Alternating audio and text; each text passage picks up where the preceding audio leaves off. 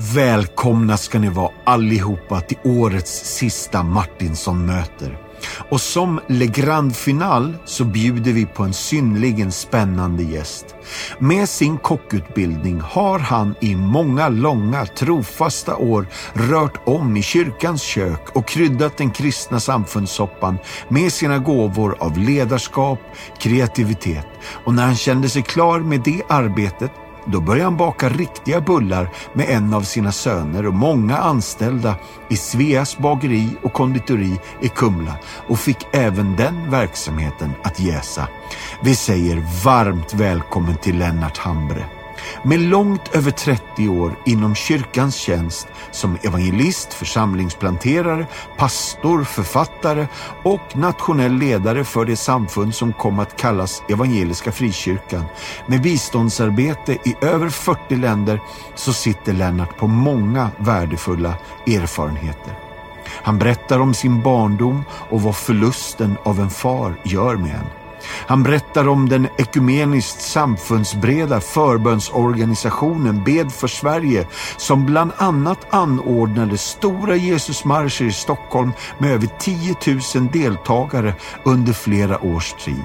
Han berättar utan omsvep hur det var 2006 då han helt oförberedd gick in i väggen, hur sömnen försvann på en natt och hur ångesten tog över. Men också vilken fin hjälp han fick och det enorma gensvaret när han senare lyfte på locket och delade sina tankar i tidningen Dagen. 2018 gav han ut boken Ledarskapets hantverk och strax fick han frågan om han kunde hjälpa bokförlaget Libris några veckor.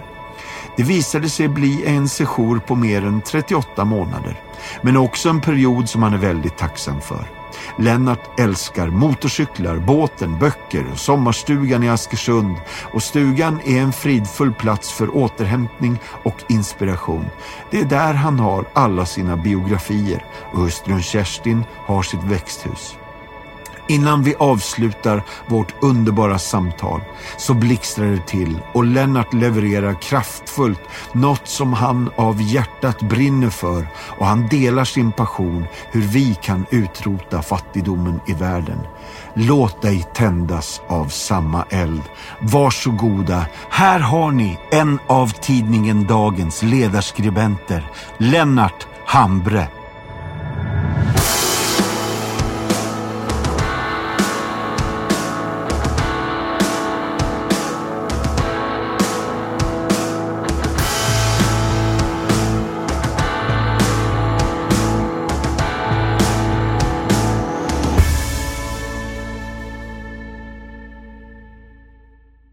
Säger jag varmt välkommen till Martin som möter Lennart Hambre. Tackar, tackar. Vad otroligt mysigt att få sitta i ditt ljuvliga kök och mm. göra det här. Mm. Kul! Du, innan jag går igång med din life story så har jag fem eh, eh, eh, lyssnare som har lite frågor. Är du beredd? Alltid beredd. Ester Järvis kanske du känner till. Mm. Bild och formlärare och även pastor i Motala mm. tror jag. Om du skulle kunna repetera en dag från ditt liv, vilken dag skulle det vara och varför? Och hoppsan! Nej men det skulle kunna vara allt ifrån att jag vissa dagar eh, skriver texter. Eh, och jag håller på och vänder och vrider på texter utifrån ett givet tema eller något som jag kläckt själv och som jag har bollat i eh, en opinionsgrupp, opinionsredaktionsgrupp på dagen. Yeah. Och så skriver jag och när det är skrivet så ska det cirkuleras ibland hela gruppen.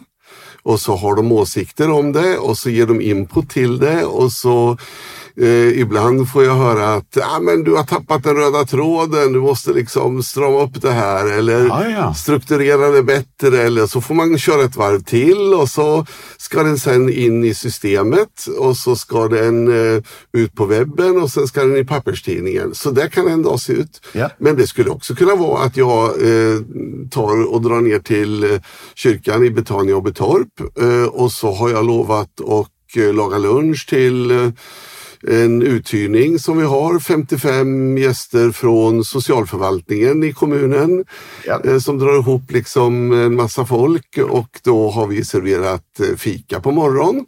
Och sen är jag där för att göra en kycklinggratäng och lite grejer runt det för 55 gäster och så är de jätteglada och så är jag också glad efter det arbetspasset. Sköna variationer. Det är jättehärligt. Du, fråga nummer två. Jag tror du känner igen den här gubben också. Han heter Peter Sjöberg. Ja. Han är IT-strateg på Borlänge kommun, så därför måste jag byta dialekt nu då. Du måste alldeles strax ersätta en mycket sen avbokning och tala fritt ur hjärtat om valfritt ämne för en samling människor i minst 30 minuter. Vilket ämne väljer du? Oj. Då eh, väljer jag troligtvis något internationellt och globalt. Ja. Eh, det skulle kunna vara så enkelt och primitivt som från eh, eh, bulldeg till, eh, till eh, andra bullar, jag säga. Ja. Eh, jag var ägare av ett bageri i tio år. I know. Ehm, Men det skulle troligtvis vara att jag fiskar upp något internationellt perspektiv, något som händer just nu. Skulle kunna tänka mig att jag skulle följa upp eh, Coop 28. Ja. Alltså den förhandling som gick i mål häromdygnet. Eh, därför att jag har ett ganska allmän eh, politiskt och eh, brett intresse för klimatfrågor och ja, så här. Ja. Mm. Coolt. Pastor Ulrika Johansson ifrån Tabergs Missionskyrka undrar, vad hade du för idoler när du var barn? Oj. När jag var barn. Det var väl troligtvis några idrotts... Eh, jag hade en målvakt i Chelsea. Men vad hette han nu då? Ja, jag kommer inte ihåg namnet, men jag var själv, jag var själv fotbollsmålvakt så att, eh, Ah. fram till tonåren. Så var jag sprinter också. Eh, så att jag hade någon målvakt i den engelska ligan som eh, mitt, för, min, min målbild på något vis. Men du, ha- alltså, ha- har det hänt att du har lirat fotboll och det har orsakat någon form av fraktur? Eh, nej, det har det inte gjort. Men däremot så hade jag, eh, liksom på den tiden så fanns det inte sportglasögon. Så jag hade vanliga glasögon som man spände fast med lite gummiband och så här. För jag hade Ja. glasögon ganska tidigt. Och jag slängde mig en gång och i en närkamp så krossades glasögonen i stort sett. Det var lite, lite obehagligt. Ja. Och det var en korpmatch faktiskt som jag hoppade in i. Men jag har något minne av kryckor. Ja, ja, ja. Ja, Ja. jag har haft kryckor. Jo, men eh, nu, nu hjälper du mig på traven. Tack Ja. för det. Ja. Det var så här att när jag var, vad var jag i ålder, mellan 35 och 40, så skulle jag hoppa in och spela i en föräldramatch Yes. mot våran son som eh, då var på väg upp mot A-laget i Stora Mellösa. Han var ju 13-14 år. Och i, vi hade då ÖSK, Örebro Sportklubb, som låg bra till i Allsvenskan på den tiden. Eh, målvakt som våran målvakt som föräldragäng. Ja. Och han gjorde ett utkast, vi spelade sju manna och vi gick upp tillsammans och mötte, vi spelade på mitt, mittplan eller mittfältet båda två. Och han var ju starkare i kroppen än vad jag var så han bara tryckte undan mig och då hade jag högerfoten släpande i gräset. Och jag hörde bara hur det bara kraschade. Så de, i den här föräldramatchen fick jag bäras ut på bår. Det var så ytterst pinsamt. Och sen stod jag där i duschen och darrade som ett asplöv. Och det blev alltså, jag fick en barnskada sa de. Alltså, eh, eh, min, eh, mitt korsbandsfäste gick av. Korsbandet gick inte av utan själva fästet gick av. Och det gör det oftast på barn då korsbanden är starkare än fästena. Och jag var 37 eller sådär. Ja. Ehm, och det ledde till att jag gick med ortos, alltså ända upp i ljumsken i, ja, sex, åtta veckor. Ja. Och, men jag slet med det där ett år tror jag innan jag fick ledfunktionen i knät att funka Ja. ordentligt. Jag fattar. Yes. Fråga nummer fyra är Marie-Louise Nilsson som bor i Göteborg och också är med och leder Alfa Sverige. Och hon undrar, vad är ditt favoritplagg? Nej men du, hon är från Skåne. Marie-Louise Nilsson undrar, vad är ditt favoritplagg eller vad klär du dig helst i och varför? Ja, men hade det varit för 15, 20, 25 år sedan då hade det säkert varit en kavaj. Men det jag har knappt aldrig. Och, och, aldrig en slips numera. Nej. Men när jag har en kavaj så har jag bytt ut slipsen mot en liten snygg näsduk i, i eh, bröstfickan på Ah, kavajen. ja, ja. Så en kavaj med en, en snygg näsduk. Japp. Sista av de här första fem nu då kommer från eh, Sofia Karling i Göteborg. Och om du fick leva ett dygn i en berättelse eller en sagobok, vilken skulle det vara? Ja, men då ska jag ta en grej som jag Alltså när jag läste när jag var grabb och på väg in i tonåren, då fanns det en bokserie som hette som byggde på Tvillingdetektiverna. Ja, Och de löste en massa sådana här problem. Det var fotbollsmysteriet och det var, det var motorcykelmysteriet och det Ja. var bilmysteriet och det var massa sådana här mysterier. De grabbarna skulle jag gärna vilja varit med ett dygn, tror jag. Jätteskönt. Det var ju den tidens fantasy. Verkligen, Ja. verkligen. Jag känner igen dem. Min, min pappa eh, fick mig nog läsa dem där också. Så jag, vad kul! Du, Ja, vad hände den första november 1957? då föddes en grabb. Japp. På alla helgons dag var det ju då på den tiden. Så jag brukade på den tiden säga, eller på, inte på den tiden, men senare säga, ni ser på mig vilken dag jag är född. Alla helgons dag. Ja, så det. här är jättegött. Men eh, jag måste fråga, var? Ja, mina föräldrar var pastorspar i Vingåker i Sörmland och jag föddes i Katrineholm på BB. Det var Så, så. Ja. Ja. Pappa var ju pastor, Oskar? Oskar, Ja. och han var pastor på ett antal ställen. Han dog tidigt, Ja. eh, så han var 54 på väg mot 55 år när han avslutade livet. ja. Så är det. Det här påverkade dig? Ja, det är klart det gör. Alltså jag var 21 år. Ja. Eh, Då hade jag kommit att bli ungdomspastor i Kumla. Och pappa var i Pålsboda. Ja. Vilket innebar att jag kunde besöka honom väldigt frekvent under hans sjukdomstid. Det var en intensiv sjukdomsperiod från midsommar fram till slutet på september. ja. Eh, och hade väldigt initierade samtal med honom, både som pappa och son men också utifrån bibelperspektiv och teologiska frågor. Ja. Alltså, jag har förstått på dina vänner att de, du återkopplar gärna till det här och både uppmuntrar men också utmanar människor att lev dina drömmar. Mm. mm. Att du liksom på något sätt ställer de här i relation till varandra. Jo, därför att jag, jag upptäckte ju under min pappas avslutningsperiod att han hade i väldigt stor utsträckning under sitt liv som pastor. Du vet, han var, blev färdig från Örebro Missionsskola första hälften av 50-talet. Då skulle en pastor vara ordförande i församlingen. Det fanns mycket förväntningar att leva upp till. Och det där var inte han egentligen. Han var en kreatör, en teolog. Han var ganska tidig med att fortsätta att läsa teologi lite mera. Han åkte till Västerås när han var pastor i Arboga och läste teologiska kurser och det där hände inte så ofta i frikyrkan på den tiden. Eh, han var ju inte en administrativ resurs eller så. Och, men han försökte ändå leva upp till de där förväntningarna och jag märkte ju i väldigt stor utsträckning under framförallt den tiden att, att nej men, eh, han, han, när han avslutade sitt liv så tänkte jag, nej men jag vill inte dö som han. Det låter förfärligt att säga. Men, men, nej men han hade levt väldigt mycket utifrån andra människors förväntningar. Ja. Eh, Så jag faktiskt en kort tid efter att han var död och begraven stod på kyrkogården i Pålsboda och fattade beslutet. Jag tänker inte dö som han. Och, och det har på ett sätt både lyft mig och drivit mig att gensvara till mitt hjärta. Ja. Och därför har jag ju gått lite vägar periodiskt som inte alla har applåderat.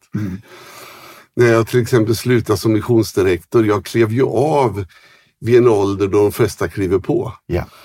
Och, och jag och mm, våran yngste son köpte Sveas bageri och konditori här i Kumla som Ja. vi expanderade nästan dubbla omsättningen på tio år. Ja men då var det ju folk som sa, men nu har han eh, lämnat sin kallelse. Ah. Och jag brukar säga, de visste inte vad de snackade om. Nej. Det är bra. Åh, vad spännande.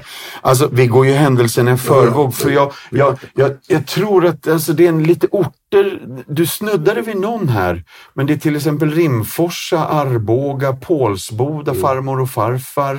Eh, alltså, vart växte du upp? Ja, men, eh, de medvetna åren var dels under tiden i Arboga. Där levde jag från jag var 8 år till 14 år. Ja. Och eh, där idrottade jag mycket. Pappa var klok på det sättet att istället för att skapa en spänning mellan idrotten och kyrkan så tog han bilen och skjutsade mig emellan så Ja. att jag kunde åka till juniorerna som det hette den tiden, baptisternas scouter. Ja. Och samtidigt hinna träna. Jag var sprinter och fotbollsspelare. Ah. Eh, så det var en viktig tid. Eh, men sen kan man säga att den viktigaste perioden var i Östergötland. Eh, vi kom till ett, en, en, mindre församling på landet. Det fanns en stor värme i den här lilla eh, församlingen på 80-90 medlemmar. Mycket ungdomar jämförelsevis i vårt gäng. Ehm, det kom att betyda jättemycket den perioden. Eh, och då, liksom, ja, men jag dö, vi, vi flyttade dit, det gick bara några månader så döptes jag där i kapellet i Opphem. Ja. Eh, jag var väldigt mycket engagerad i sångmusik, spela bas. Eh, ja, sådär. Alltså, eh, finns det någon era då det var långhårig pudelrock? Alltså? Ja, nej, inte pudelrock för mig, men mer att ganska tidigt vet du, så blev jag präglad av countrymusiken. Var det så tidigt? Ja, och det, Yeah. och det beror på, egentligen på en eh, period när jag var runt 12 år i Arboga. Det var nämligen så här att församlingarna tillsammans började, frikyrkorna tillsammans började en kampanj med Åke Joelsson som senare blev riksevangelist inom Ja. eh, ekumenia- eller Missionsförbundet och Kurt och Roland. Nu får ungdomarna googla. Det här är en viktig era. Och Roland alltså, Lundgren lever ju fortfarande. Ja, det här var en jätteviktig period. Ah. De kom ju en- från en sväng i Maranata, eh, lite mer tyckte en del udda pingstkarismatiker. Ja. Kurt och Roland var ju duktiga musiker. På nattmöten som man hade då Ja. eh, så spelade de fyrhändigt på, på eh, Samma. Rolands gitarr. Och det drog massor med ungdomar. Unga människor började komma till tro i ganska stor omfattning. Det var vinter när man höll kampanjen igång i tre månader. Det här är, det här är ju väckelsehistoria. Ja, det är det. Alltså. Ja. Och jag var med om alltså mö- väckelsemöten i Missionskyrkan i Arboga. Jag satt långt fram tillsammans med min mamma, jag var i 12-årsåldern. Det satt ett par grabbar framför. Jag, jag kan se fortfarande bilden framför mig när Peter Svensson som hade kommit till tro, som var lite av drogmissbrukare tidigare, utmanade sina kompisar, Ja. stod i talarstolen och berättade om sin tro. Och två grabbar sitter framför oss och jag hör dem börja viska, nu går vi fram och slår ihjäl honom. Och då, blir den, då säger den andra, nej det kan vi inte göra nu. Och då blir den här killen som ville gå fram och slå ihjäl honom galen på sin kompis och de börjar jaga varann inne i kyrkan. Så högtalarna for och uppståndelse och Peter sprang och gömde sig in i serveringslokalen och hela väckelsemötet löstes upp av att polisen var där med polishundar och tog de här killarna. Jättespännande. Och du var 12? Jag var liksom. 12 Ja. och det här var ju jättefascinerande. Ja. Vid något tillfälle slog de sönder en 75 eh, brännvin på läktaren och någon hoppade från läktaren. Och så. Det var ju helt kul att gå på möte. Dessutom var det så här va, att jag hade ju växt upp i, i den här baptistmiljön och det jag minns var att på annandag jul så kom diakonerna hem och skulle de förbereda årsmötet och de var ju välklädda och mörkklädda och vi stod i dörren och tittade vad det var för kufiska människor. när Kurt och Roland kom hem till oss på söndagmiddag och drog historier, predikanthistorier och skämta och greja. Ja. Då kunde jag gå till skolan på måndag och vara stolt. Ja. Kom igen. Det kom att betyda jättemycket för mig. Och så inte bara rent andligt utan också kom, jag tror att präglas av deras musik, countrymusiken. Ja. Så jag har ju följt countrymusiken. Ja. Så den, den, den enda verkliga dröm jag har hittills som jag tänker förverkliga om Herren dröjer och jag får leva, det är att det blir ett svep till Nashville innan, Du, innan jag lägger ner. det är att rekommendera kan jag säga. Åh, vad häftigt. Åh, vad spännande. Nu måste jag ta på mig glasögonen så att jag inte missar något här. Eh, alltså, kan vi bara någonstans, kan du hjälpa mig? När kommer Kerstin in i bilden? Ja, men det var så här att jag hade jag gick restaurangskolan i Linköping eh, på gymnasiet Ja. blev restaurangkock, jobbade något år som souschef och rörde mig i restaurangsvängen i Linköping. Och samtidigt var jag ute ganska mycket och, och sjöng i lite olika grupper och, och berättade om vår tro och sådär. Och sen bestämde jag mig för att gå på Bibelskolan i Örebro. Och då sa, och jag sa upp mig från mitt restaurangjobb och min köksmästare han blev sur på mig till max. Han sa, du kan ju bli något Persson. Ja. Ja. Eh, det där med kyrkan kan du hålla på med på fritiden. Men Ja. i vilket fall, jag for till Örebro eh, och gick på Bibelskolan och där träffade jag Kerstin. Ah, Yes. så hon gick där också? Ja. Ja, ja, ja. Men alltså, för då, är det då du åker ut med Gunnar Svensson, Yes. riksevangelist? Yes. Ja. Gunnar Svensson var ju en person som hade skolat väldigt mycket olika unga människor. Ja. Ro- Roland Löfgren, Stig Irenius, Ja. Lennart Törn. Mm. Eh, ja. Ja. Så att ehm, eh, det var ju en förmån att få resa. Jag reste en, men det blev relativt kort tid därför att vi bestämde oss att inom ett år så gifte vi oss, jag och min hustru. ja. Och eh, då flyttade vi till Göteborg. Angered, va? Ja, Ja. Gå- Gårdsten. Japp. Och pionjärarbete. Och vad, nu är, var är vi nu? 1970? 79. Ja. Eh, Då måste jag bara räcka upp handen och säga, var det vanligt med pionjärarbeten då? Ja, men det, det, det hade börjat på några sådana här eh, eh, områden där eh, ni vet man byggde de här större områdena. Där byggde man in någon sån här vandringskyrka som man kallar det. Just det. Och där, där fanns en sån som Saron i Göteborg då var ansvarig för. Ja. Så vi var anställda tillsammans i Saronkyrkan men jobbade ute i Gårdsten. Och faktum är att det är det arbete vi har avslutat för att det hände för mycket. Vi var ju väldigt unga. Fick vår första barn.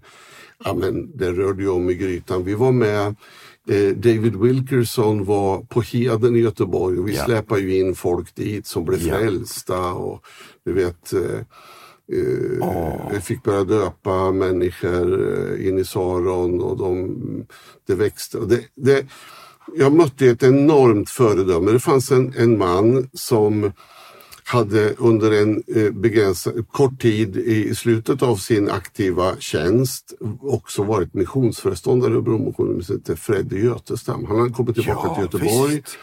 Och Freddy kom ut till oss och höll sina bibelstudier med de här nydöpta och, och en del med, med drogmissbruk och problem.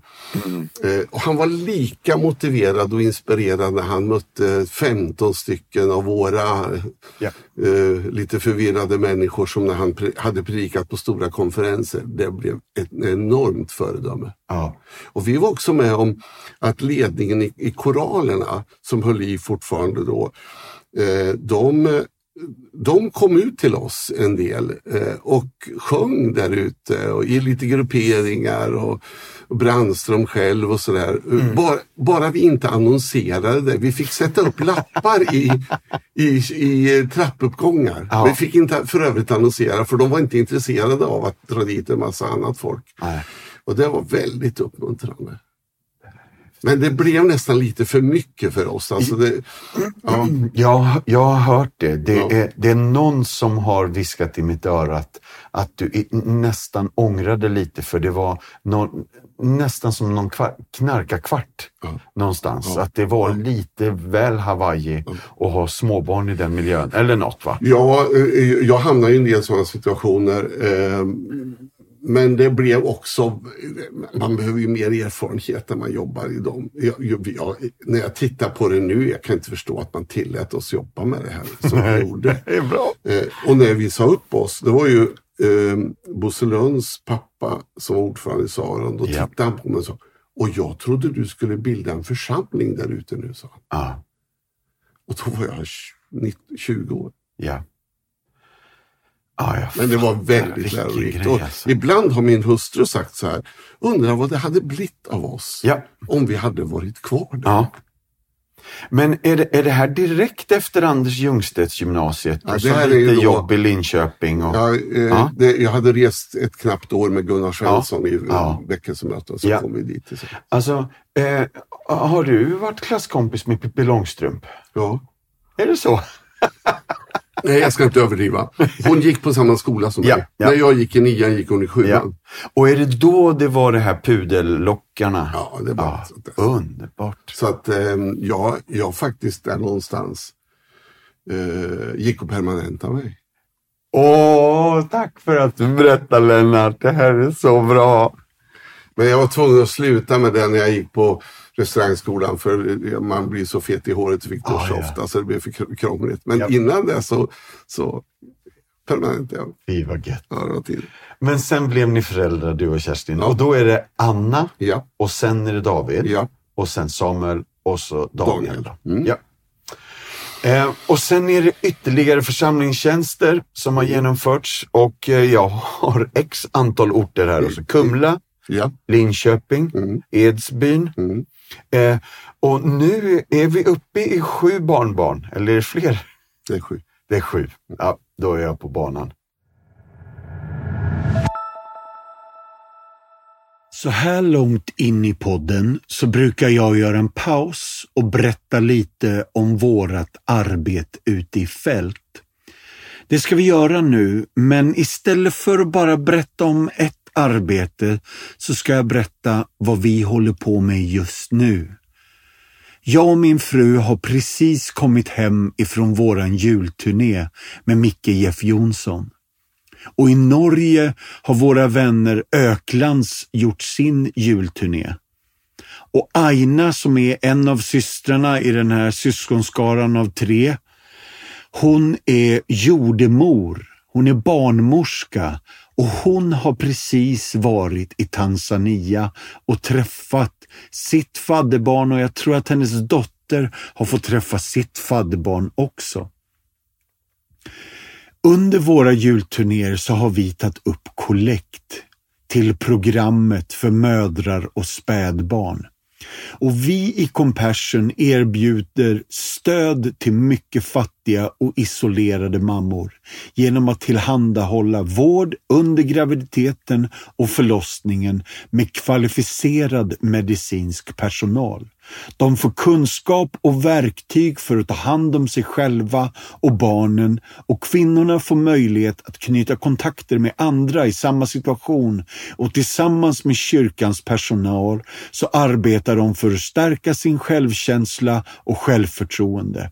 Och efter programmets ettåriga löptid får barnet en plats i Compassions fadderprogram.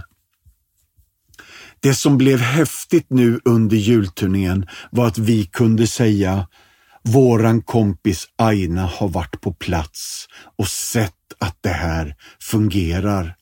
Vi hade med en liten film och vi visade bilder på när Aina går runt och välsignar barnen.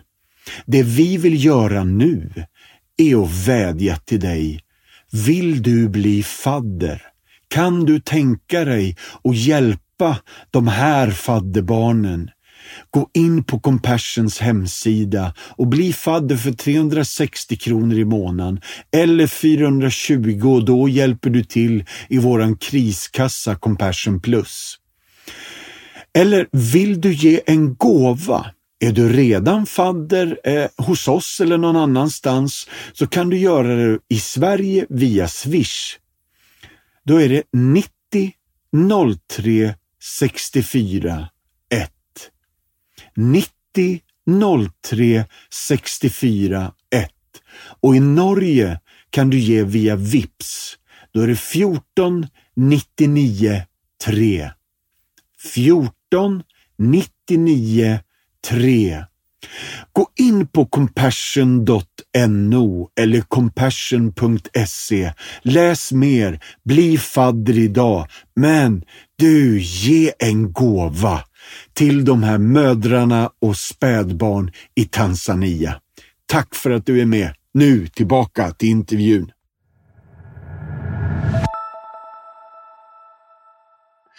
Jag vill inte gå händelserna i förväg, men jag tror att tidigt 90 eller sent 80 så skrivs det en bok. Jag trodde den var rosa, men några av dina vänner säger den var blå och hette Bed för Sverige. Heter den det? Ja, den lilla skriften Bed för Sverige, den var blå med någon gul Bed för ja, Sverige. Lite flaggaktigt ja. sådär ja. ja. Den, innan hade jag skrivit två andra böcker. Ja. Eh, en som heter eh, Bönetjänstens spännande liv och sen Lärjungaskapets spännande liv. Just det. Och sen kom den här lilla skriften på Århus förlag. Ja. Och jag vill minnas att Mats Tunehag hjälpte till att redigera allt det här. Ja, det kan jag tänka mig. Ja, ja. det, det Underbart. Det och eh, i den här eran så startas också förbönsorganisationen som sedermera hette Bed för Sverige. Mm. Mm. Och nu är vi inne på tidigt 90-tal, eller? Ja. Ett ungdomsteam som reser mm. med dig otroligt mycket. Vi får ju som skottspolingar över Sverige. Yes, i hela ja, landet. Ja, jag, jag gjorde lite dödstädning när vi, när vi gick ifrån vårt hus i Rimforsa ja, hit kom ner. Igen. Och, och då gick jag igenom mycket av mitt handskrivna material. Mm. Jag hade ju massor. Och jag hade en perm för datum där jag satte in material jag hade sparat. Och så här. Nej, vi måste ha rätt, rest ofantligt mycket. Ja. På bibelskolor, i församlingar, Eh, det var en jättespännande tid. Ja. Fem år ungefär. Och inte bara spännande, viktig tid. Ja. Alltså, det fanns ju eh, Kjell Sjöberg hade ett stort ansvar på 80-talet mm. eh, och det här var kanske i någon mån lite bredare. Ja, lite mer förankrat. Vi fick en referensgrupp från flera samfund. Yes. Eh, Missionsförbundet, eller Svenska Missionskyrkan, Pingströrelsen, ja. eh, lite olika sammanhang. Eh, vi introducerade Jesusmarschen i Sverige. Mm. Jag tog hit Graham Kendricks. Ja, det är hit jag vill komma ja. med. Oh. Alltså det här, det här blev ju en jätteboom. Mm. Alltså det var ju busslaster som skeppades till Stockholm mm. ett datum om året mm. i många år. Mm, ett antal år. Ja. Det här, alltså det, det väcktes ju en, en lovsångsiver, en böneiver, en kristen stolthet att vi faktiskt eh, blev ganska många. Mm. Var, det, var det 10 000 något 10 000 år? på Plattan. Eh, några år efter varandra. Yeah. Och sen hade vi en stor bönekonsert som vi kallar det i Fillan i Stockholm och då yeah. hade Philadelphia nästan 3000 sittplatser. Yeah. Det var knökafullt. Jag hade dit, min, min bror var ju po, eh, politiskt engagerad under mm. den perioden och han var ju statssekreterare i regeringen under Carl Bildt. Ah. Så vid ett av åren så intervjuade jag Carl Bildt på Plattan. Ja. Jag trodde jag kunde hantera honom, det lärde jag mig ganska snabbt. Det var inte så lätt. Eh, vi hade Alf Svensson som talar i Philadelphia. Vi har Beatrice Ask som var skolminister då. Jag hade alltid någon minister. Ja, liksom genom brorsan hade jag sådana kontakter. Och vandrade genom ja, Stockholm ja. bedjandes ja, och sjungandes. Och, vi, och La, Lars Mörlid, Peter Sandvall var med och ledde eh, mycket av det här genom att de hade kopplingen med Graham Kendricks. Och kanske att du måste berätta för kidsen vem Graham Kendrick är. Ja men du kan det bättre än vad jag kan. Nej, men, alltså, nej, men han, var ju en, han var ju en, en lovsångsprofil i Storbritannien. Den största. Ja. Det får jag nog säga. Skrev ju rätt mycket. Han skrev ju eh, eh särskild musik och lovsånger att använda i, vid Jesusmarsch. Ja. Ja. Och introducera bönevandringar, bönemarscher. Ja. Och jag tror att de här plattorna faktiskt finns på Spotify. Ja, Jättekul, det får de kolla in. Ehm, och här någonstans, eh, eh, alltså det här var ju en ganska lång period. Fem år. Ja, det är, det är långt. Eh, och sen blev det en mer offentlig roll i Ör, det som då hette Örebromissionen och redan då var en liksom stor, stort samfund. Och sen fanns det en liksom Eh, något tisslande och tasslande eh, eh, där man eh, Helgelseförbundet och Fribaptisterna och Örebromissionen flörtar lite med varandra. Och eh, jag tror att du var inne i svängen redan innan, eller? Ja, egentligen var det så här eh, att min företrädare Gustav Sundström i Örebromissionen och Rolf Nordström i Helgesförbundet tillsammans med Sigvard Karlhagen som var styrelsens ordförande, de hade träffats. Ja. Jag tror Gustav och, och Rolf träffades någon gång först. Och, så att man kan säga att på, i slutet på den eran när jag ledde Bet för Sverige, då hade den här processen startat. Eh, och man upplevde en stor samsyn och samhörighet, eller inte minst internationell mission. Eh, och sen kom jag att bli vald tillsammans med några andra ledare i Örebromissionen 95. Ja. Och så fortgick den här processen av förändring och beslut och, och eh, inte minst förankring i de här rörelserna fram till i oktober 97 tror jag det var. Ja. Då, då fattar man det slutliga beslutet som rörelser och då valdes jag som missionsdirektor för hela rörelsen. När jag trädde in 95 då var jag 37 år. Ja. Så jag var ju jämförelsevis väldigt ung som Ja. ledare. Ja. Och då kallades det här för Nybygget kristen samverkan. Eh, och det var över 330 lokala församlingar. Missionsarbete i över 40 länder. Och här verkade du i över 11 år. Mm. Yes. Så jag kommer ju att bli, allt eftersom tiden gick, eh, ytterst ansvarig för både relationerna till församlingarna och internationellt. Och Ja. vi hade ju ett jättebra, det var ju väldigt väl ar- genomarbetat den internationella strukturen så vi hade ju väldigt kompetenta regionledare som fanns och ledde verksamheten, Ja. ofta på plats ute i världen med regionkontor. Och sen hade jag då en relation till de här regionledarna och, eh, och eh, ledde arbetet tillsammans med dem. Ja. Ja, du har ju redan nämnt bageriet, men den här eran är ju 11 år lång. Alltså, så 2006 kliver du av. Ja. Och du kliver av, och du sa ju själv att, att du gjorde det någonstans i den tiden då folk vanligtvis kliver på. Mm. Och så bytte du spår fullständigt på ett sätt, fast ändå inte. Tillbaka till några... Nej, men, nej men jag tänker så här, dels har jag hållit på med livsmedel tidigare i livet. Ja. Min, våran son Samuel var både konditor och kock då, hade Mm. gått igenom skolning, har jobbat åt det här företaget och var uppskattad.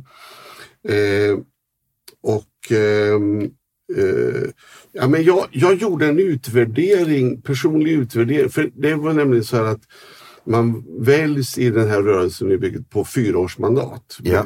Förordnad på fyraårsmandat. Så jag, jag stod inför ett omval då 2006 och gjorde en, en seriös utvärdering och konstaterade på något vis att om jag gör fyra år till då är det inte alls säkert att det leder till ytterligare utveckling och fördjupning. Och bara den insikten gjorde att jag bestämde mig för att kliva av. Ja. Men man ska också förstå då att jag hade jobbat ofantligt mycket under den här perioden. Jag var jämförelsevis ung. Jag hade inte formell teologisk skolning, jag hade inte formell organisationskompetens, jag hade inte formell kon- eh, ekonomisk kompetens. Alltså jag är väldigt mycket en, en self-made man. Eh, och det gjorde ju att jag har ju fått jobba mycket med de här sakerna. Dessutom hade jag väldigt många bra människor att jobba tillsammans med och lärde mig mycket av. Men, men jag var ju också sliten ska man säga. Ja. Eh, och, och som också kommer visa sig att jag fick en rejäl sjukdomsperiod senare. Ja. Eh, men då, då förvärvar vi det här företaget som Samuel hade jobbat i. Igen, Svea. Ja, Sveas bageri och konditori. Alltså e- ett, ett företag som startades av en pingstsyster 1940, alltså i början på kriget. Ah, vad coolt! Då fanns det 16 bagerier och konditorier i Kumla. Så när skofabrikerna ringde i klockan och, och, folk strömmade ut klockan nio för att äta frukost, då gick man till de här kontorierna och åt grötfrukost och smörgås. Och så. Yeah. Och så började de cykla ut med små korgar med termos och mackor till tjänstemännen och så började leveransarbetet på det sättet. Eh, och sen hade ju det varit en ägare i 30 år efter Svea Larsson. Eh, vi tog över och hade ambitionen att dubblera omsättningen på 10 år och gjorde i stort sett det näst, ja. nästintill. Ja. Eh, och då hade vi gjort färdigt vårat. För vi är entreprenörer. Men du har inte stuckit under stolen med att det blev en tuff period efter att du klev av mm. Ansvaret för EFK där. Du har skrivit i din bok, yes. som vi kommer återkomma till, men du har också skrivit i Dagen och berättat mm. om pastorernas vånda och de mörka, inte bara måndagarna utan de, de här svåra. Nej, men det var ju så här att Ja, när jag, klev, när jag avslutade sommaren 2006, då var ju tanken att jag skulle dels förbereda för övertagandet av företaget och dels få en viloperiod. Men det jag lovade då var att jag skrev ett material till en amerikansk missionsorganisation, ett ganska omfattande församlingsbyggarmaterial. Mm som, som jag märkte på slutet när jag höll på, så jag fick liksom inte ihop det. Min fru var tvungen att hjälpa mig en del och sådär. Ja. Och, och då märkte jag att jag var väldigt sliten. Ja. Och, och det gick ju bara sen eh, någon månad drygt så fick, började jag känna av saker jag aldrig tidigare hade känt i mitt liv. Och det var ju Alltså att mitt själsliv var så slitet. Yeah. Och jag började känna stressfaktorer som övergick i, i ångestupplevelser som var väldigt obehagliga. Mm. Eh, och det här tilltog undan för undan, så i mars eh, 2007 då var jag tvungen, inför påsken var jag tvungen att berätta på ledningsgruppen att jag mår inte bra, jag är mm. sjuk. Och gick hem och la mig och där blev jag liggande. Uh, mer eller mindre i ett par månader låg jag ihopkrupen. Ja. Uh, och då kan man, så ska man säga att och sen, man kan säga att dels gick det väldigt snabbt utför men jag kom också ovanligt snabbt tillbaka. Yeah. Och Det kan man säga berodde på några olika saker. Givetvis omsorg, förbön, men också att jag fick ett fantastiskt uppställ genom att jag hade en duktig allmänläkare. Jag hade en erfaren psykiatriker, eh, oldtimer, som var psykiatriker och KBT-terapeut. Och dessutom så hade jag kontakt med en person som i kommunen hade jobbat, en kristen syster, som hade i kommunen hade jobbat med människor i, i utsatthet. Så ni vet när jag var som sämst, då kunde det hända att min fru släpade mig dit. Vi bodde rätt nära varandra. Släpade mig dit. Jag låg där som en fågelunge och försökte stoppa i mig lite. Jag låg och skakade som ett asplöv. Uh, för, ja, men så levde jag ett antal veckor, månader. Uh, och uh, fick ju då väldigt bra bedömningar både när det gällde allmän medicin, eh, rätt bedömningar eller eh, psykofarmaka, rätt bedömning av, av eh, KBT-processen som gjorde att ja, men när jag tänker på alla de som inte har ett sånt här uppställ yeah. och som sliter lika djupt och smärtsamt. Yeah. Det måste vara fruktansvärt tufft. Mm. Men jag fick bra hjälp. Jag kunde börja eh, jobba lite grann under hösten och var sen tillbaka i princip till min 50-årsdag yeah. i november mm. samma år. Det här är ju dramatiskt alltså. Mm. Väldigt, väldigt allvarligt.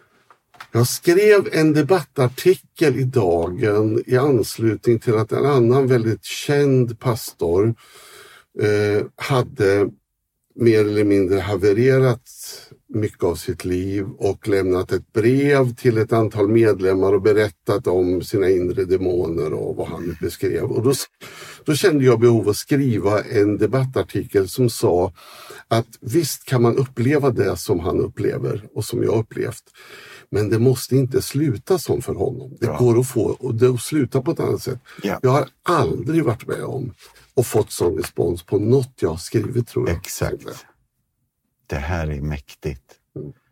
Det här är mäktigt. Det här är ju inte bara, inte bara för pastorskåren i Sverige, för det här, det här flög ju genom Sverige. Och det, här, det var otroligt befriande att någon tog locket av i frågan. Eh, och inte utifrån, utan inifrån. En, en, en av oss som, som berättar sin story till hjälp och till tröst. Och den här speglingen var ju oerhört viktig. Alltså. vet, jag mötte ju också kristna syskon som i all välmening när jag sa att jag är psykiskt sjuk, de blev alldeles förskräckta. Nej, men Mm. Ja. Så kan du inte säga. Nej. Du, du har ju tjänat Gud. Och, Ja. Alltså, vi har så mycket konstiga bilder och förvirrade bilder. Bra.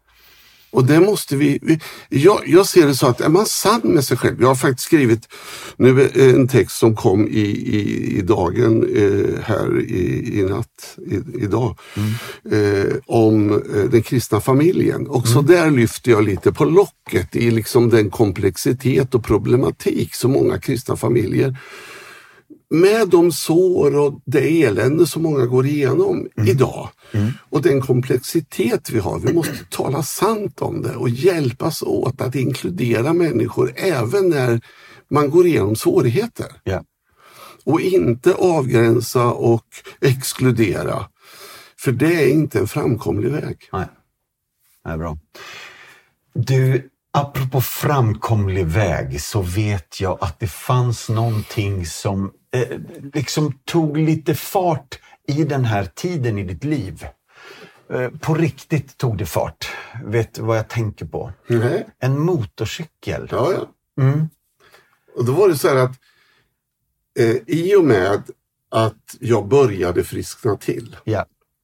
så fick jag eh, möjlighet att låna en motorcykel Just av en, en vän. Så Ja. vi är ungefär jämngamla. Mm. En gammal, eh, jag kommer inte ihåg vad det var för märke. Och det kom att hjälpa mig mycket. Därför att jag märkte att när jag satt på motor... Det var ju så här. Jag tillhörde en grupp av körkortsinnehavare som fick motorcykelkörkortet av bara farten. Just det. Alltså det fick jag. jag Det låg i flingpaketet. När du... ja. och det var, jag tillhörde de sista månaderna, det var sista året. Där. Ah, Okej. Så jag kunde bara hoppa upp på en motorcykel och köra utan att överhuvudtaget ha testat någonting förut.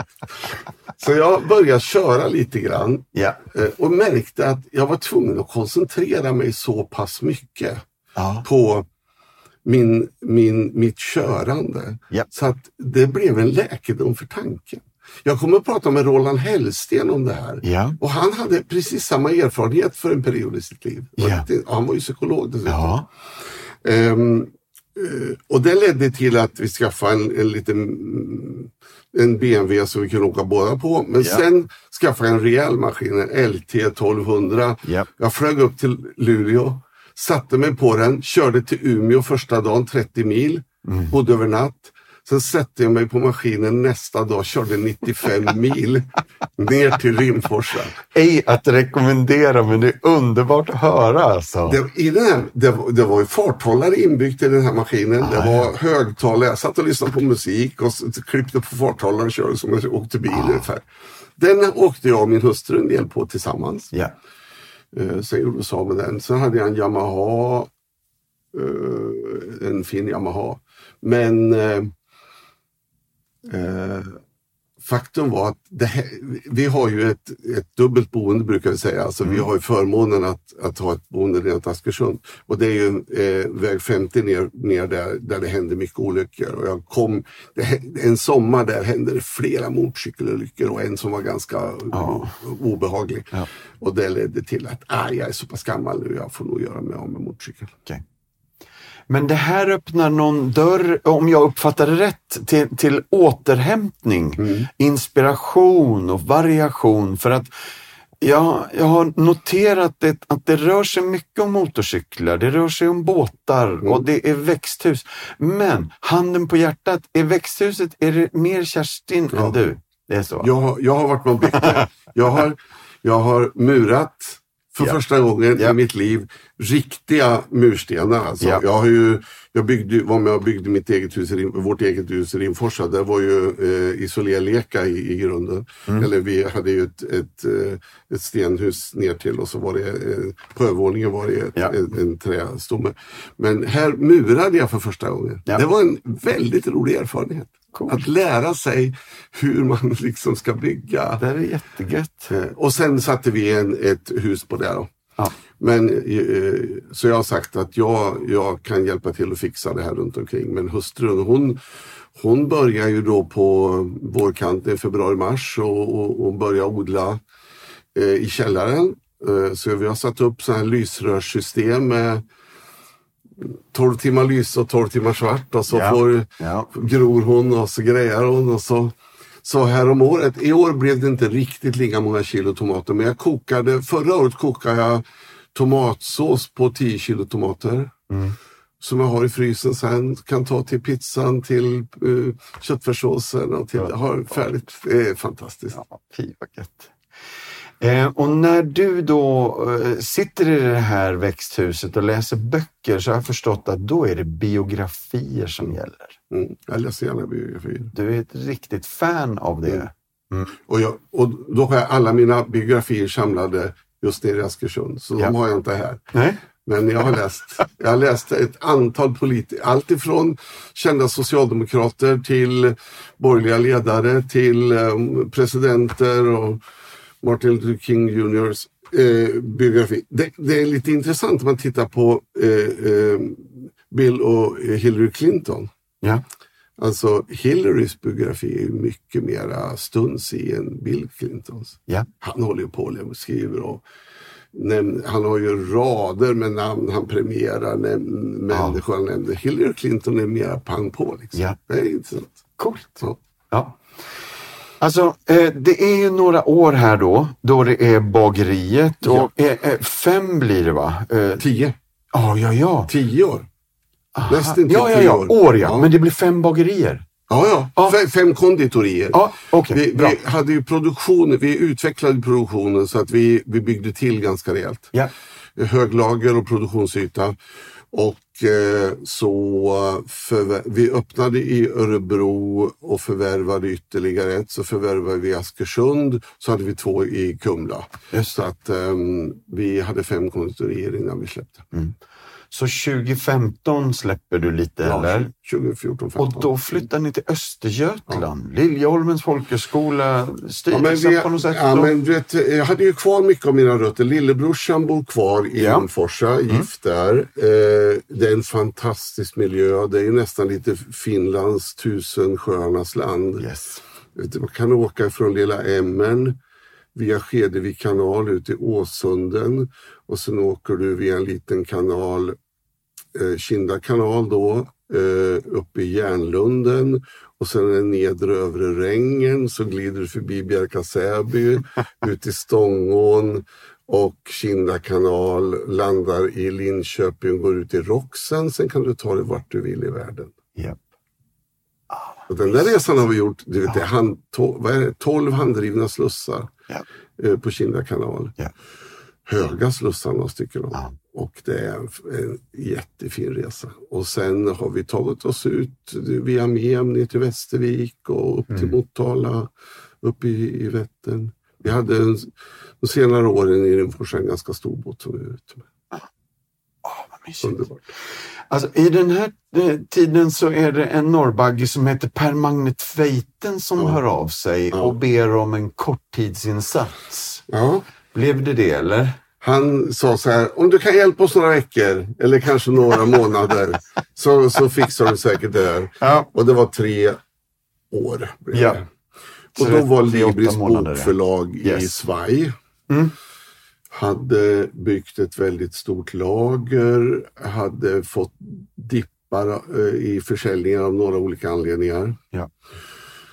Så det var ju smärtsamt nog så att ja, men jag sa jag kan komma igång om fem, sju dagar vad det var.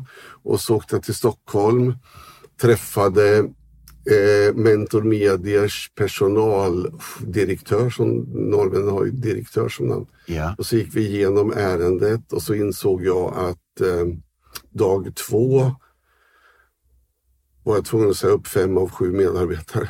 Ja. Eh, och det blev egentligen bara en kvar. Sen jobbade vi på konsultbasis några stycken. Ja. Jag köpte tillbaka en tidigare försäljare som kunde Libris, Libris innan och utan. Vi satte igång och tittade på lagret och började sälja ut till höger och vänster Ja. och doma på. Så vi fick in lite cash och sänka den tunga ryggsäcken. Ja. Och eh, fick lite fart på utgivningen igen. Mm. Och så där höll vi på. Jag, det är faktiskt så här, det kan vara lite kuriosa. Innan jag sa ja nästan Mm. till, till att kliva in i uppdraget, Ja. då träffade jag Thomas Sjödin. Ja. Och eh, vi hade ett samtal. För jag tänkte så här, om Thomas är kvar, då finns det hopp. Mm. Och vi hade ett jättebra samtal. Mm. Eh, och jag tänkte, det kommer att gå. Bara han är kvar. Ah, vad spännande. Alltså, är det, är det mellan 80 och 90 nya böcker per år eller? Nej, det är det inte. Det ligger nog mycket närmare 30-40. Okej. Ja. Men det finns Men, här... men Ja, vi har ju nu, med, eh, lite nyanser. Eh, genom att vi gör print on demand, Ja, eller Libris gör precis. print on demand. Ja. Vi började under min tid. Mm. Jag fick kontakt med ett tyskt företag som heter Print on demand. ja. på, eh, POD. Ehm, och jag fick jättebra kontakt med en som var Sverigechef. Mm. Eh, gift, har svensk bakgrund, gift med en tysk kille.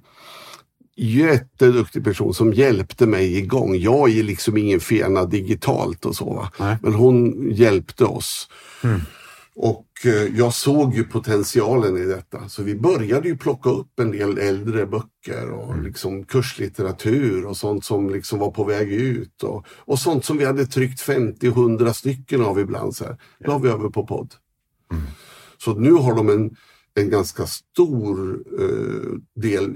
På det sättet kanske det kan vara 70-80 nya böcker som kommer genom att, att man lägger upp så pass mycket på podd också. Just det. Mm. Och då är podd inte en podcast utan Nej. print on demand. Print on demand. Det är lite Häftigt. fascinerande. Ja. Om man beställer en bok hos en bokhandlare, exempelvis Nya Musik i Jönköping. Då tar det fem till sju dygn längre tid att få en sån bok. Men du kan inte... Jag, jag gjorde ju tester Mm. på böcker som vi hade, som vi tryckte i poddformat. Kvaliteten var bättre Ja. än det vi hade haft förut när vi hade tryckt små upplagor. Mm.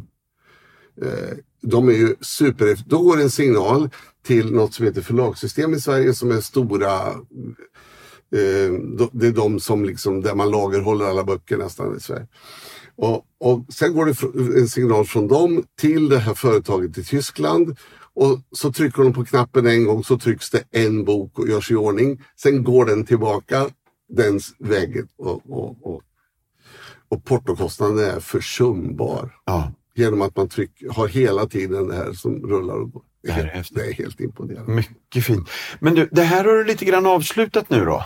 Ja, Ja. Jag slutade det helt och hållet i och med att Libris blev säljbart. Vi fick Libris att få så pass god balans. Ja. Mentor tog stort ansvar och eh, EFK och Pingströrelsen köpte tillbaka Libris igen.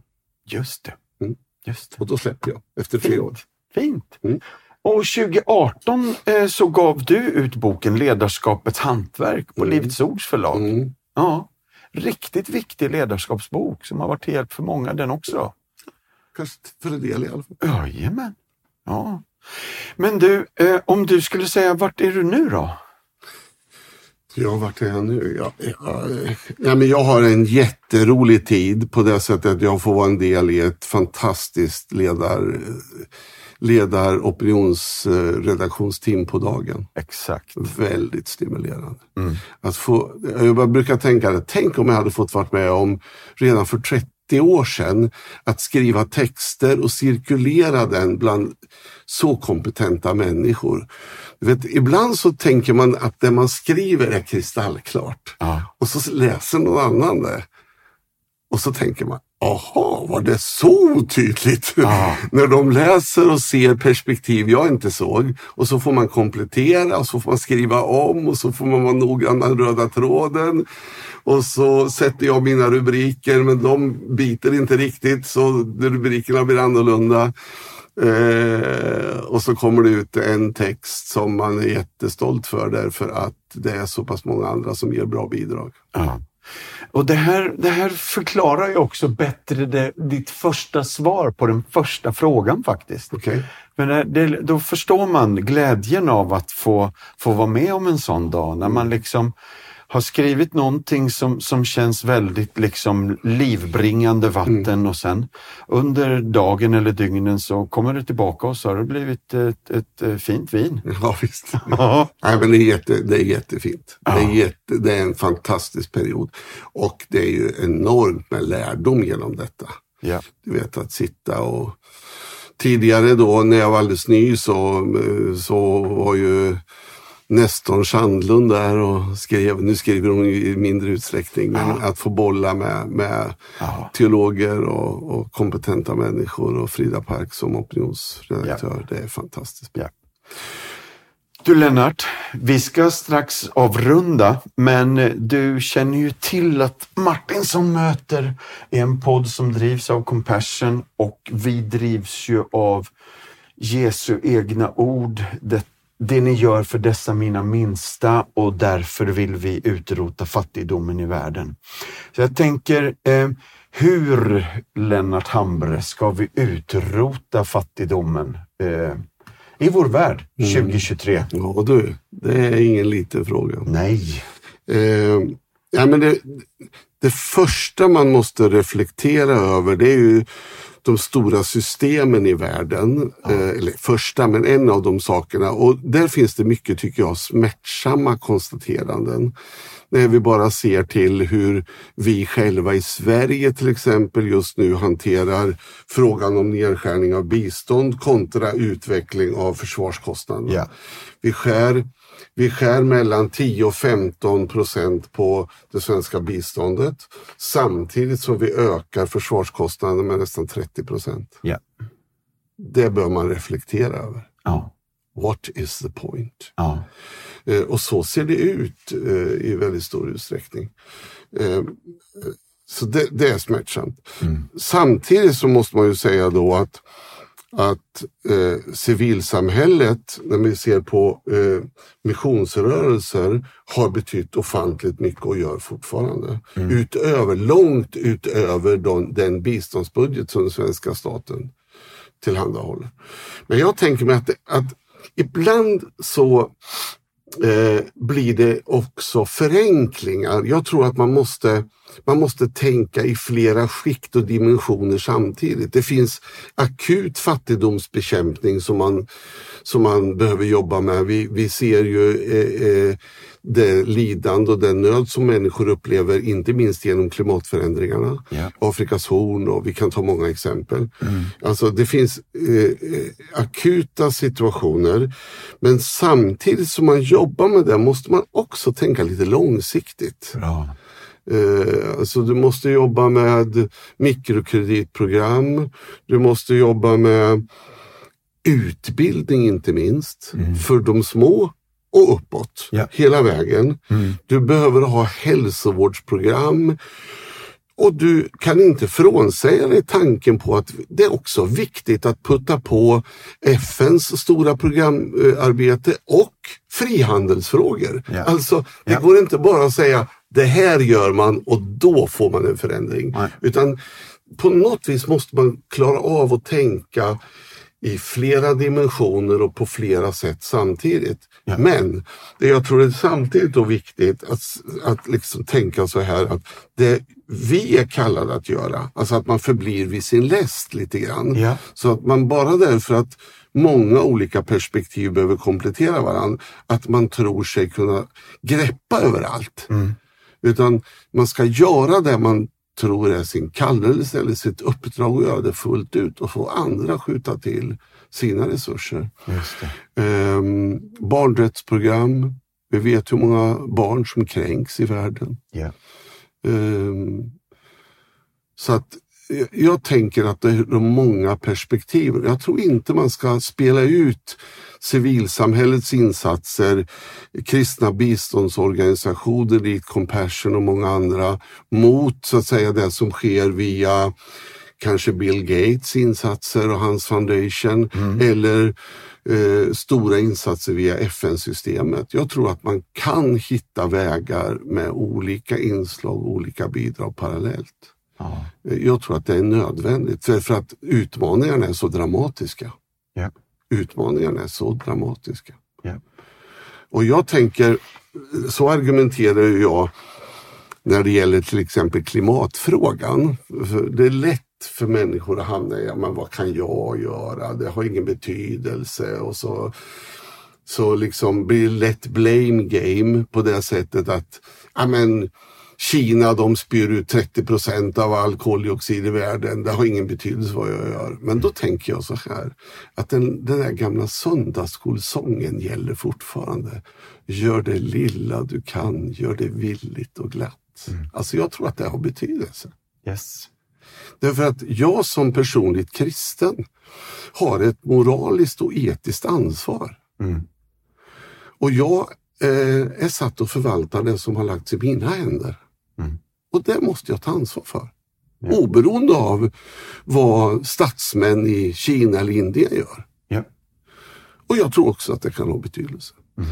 Så det, det, det lilla eh, månatliga systematiska givandet eller missionsorganisationens konkreta insats på basplanet eller FNs eh, eh, stora insatser i, i krishärdar eller till och med en klimatkonferens kan ha betydelse Ja. för att göra det bättre. Jag träffade just en läkare häromdagen som berättade spontant bara att hon hade varit i ett afrikanskt land och jobbat och som inte var en personlig kristen. Och, och, och alla de här insatserna behövs. Alla goda krafter behövs. Ja. Det, det, så tänker jag. Men sen har jag stor tro själv på mikrokredit-tänket. Och Att bygga underifrån, att sätta lite, eh, lite kapital, lite resurser i, i kreativa människors händer. Du vet vad det kan hända, Ja, ja, ja. vad det kan blomma. Nej, men bara det här att bemyndiga eh, mammorna att de, de kan själva få en åkerplätt, de kan odla och tillsammans med sina barn liksom Mm. Ja, ja, sälja grönsaker på marknaden. Ofta är det ju kvinnor som har det starka drivet Yes. i de afrikanska och även asiatiska kontexterna. Ja. Så, Underbart. Ett långt svar på Du, jag är så En komplex glad. fråga. Du, jag är så glad för det långa svaret. Du, tack snälla Lennart Hambre för att du tog dig tid att komma till Martinsson möter idag. Men tack också för alla år av ledarskap och förebild, föredöme, förkunnelse, liv och böcker där du liksom... Nej, jag vill bara säga tack för den du är. Tack snälla Lennart för att du är du. Tack. Gött att du var med.